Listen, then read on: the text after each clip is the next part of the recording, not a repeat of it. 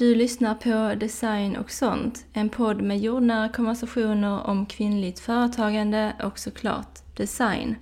I denna podden kan du inspireras av mina gästers unika erfarenheter av att driva eget företag och du kan lära dig om hur du stärker ditt varumärke.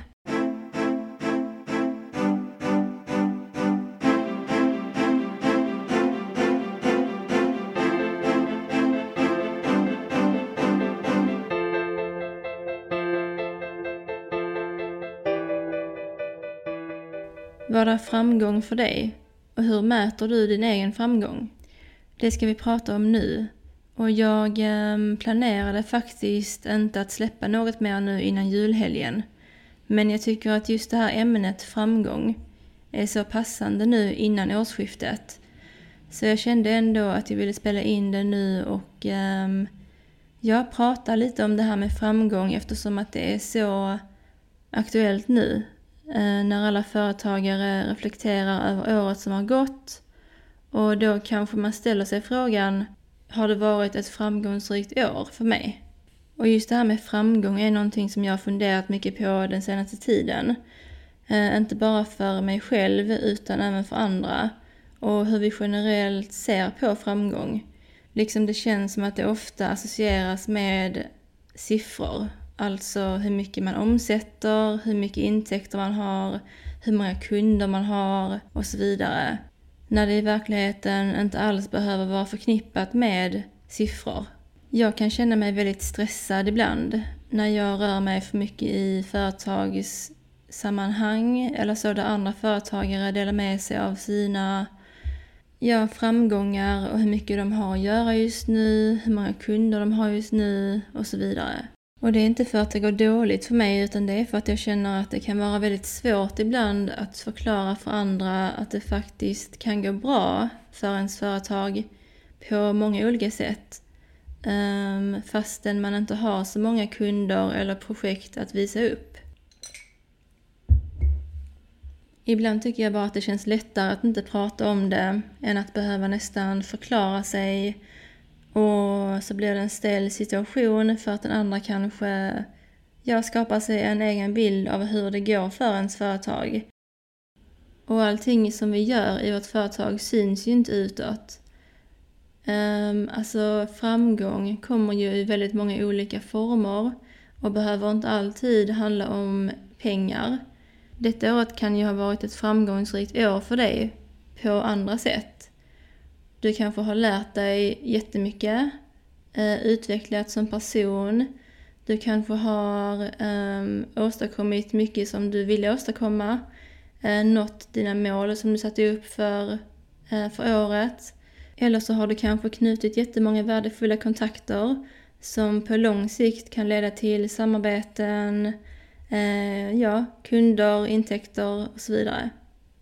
Så vad jag vill säga är väl att vi alla mäter framgång på olika sätt och att det är bara du som vet om ditt år har varit ett framgångsrikt år för dig och ditt företag.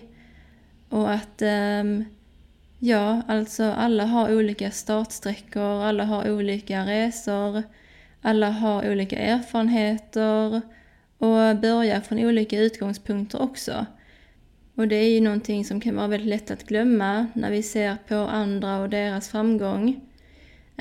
Vi vet ju inte hur mycket de har jobbat för att komma dit eller hur länge de har hållit på eller var de började. Vissa har ju liksom lättare start än andra medan andra kanske inte har så många runt omkring sig som driver eget eller som kan hjälpa dem eller något stöd överhuvudtaget och då blir det ju mycket svårare. Du vet det här uttrycket fake it till you make it är ju någonting som många nämner i företagssammanhang. Och samtidigt som jag tycker att det kan funka ibland så känner jag också att man ska inte behöva liksom ljuga eller fejka att man har många kunder och mycket intäkter och så om man inte har det. Bara för att det ska verka som att det går bra för en. För alltså som sagt, det kan gå bra för en i ens företag oavsett hur ens siffror ser ut. Det beror ju helt på vad du vill uppnå och vad du var för ett år sedan i ditt företag. Sen är det också så att just det senaste året har ju varit väldigt kämpigt för väldigt många företagare. Ja, men på grund av alla saker som har hänt i världen den senaste tiden. Och det påverkar ju såklart våra köpvanor och hur vi konsumerar och vad vi prioriterar. Och jag vill klargöra att jag menar inte att siffror och liksom pengar inte är viktigt i ett företag. Givetvis är det. Alltså det är ju liksom det som gör att vi kan driva vårt företag framåt och fortsätta med det. Utan vad jag menar är att vi bör inte stirra oss blinda enbart på siffror när det gäller vår egen framgång.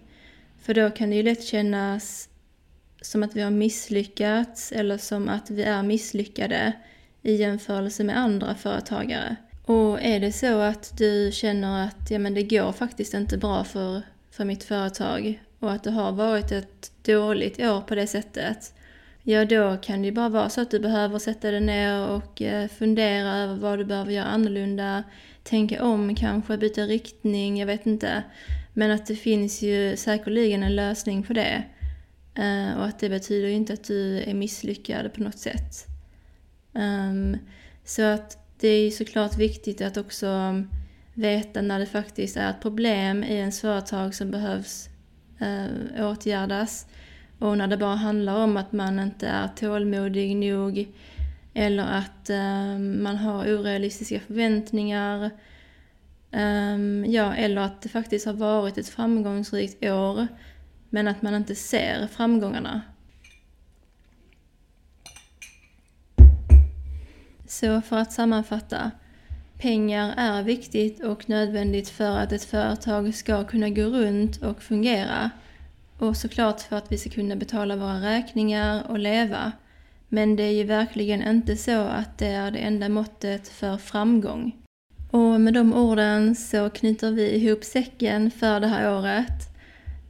Nu kommer jag faktiskt inte släppa fler avsnitt förrän kanske i mellandagarna eller efter nyår. Vi får se.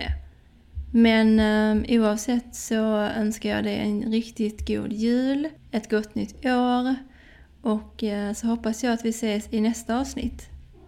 Skulle du vilja hålla kontakten med mig tills dess så finns jag både på Instagram och LinkedIn. Och jag länkar ju som vanligt allting i beskrivningen av det här avsnittet. Men ja, då önskar jag dig en fortsatt fin dag eller kväll.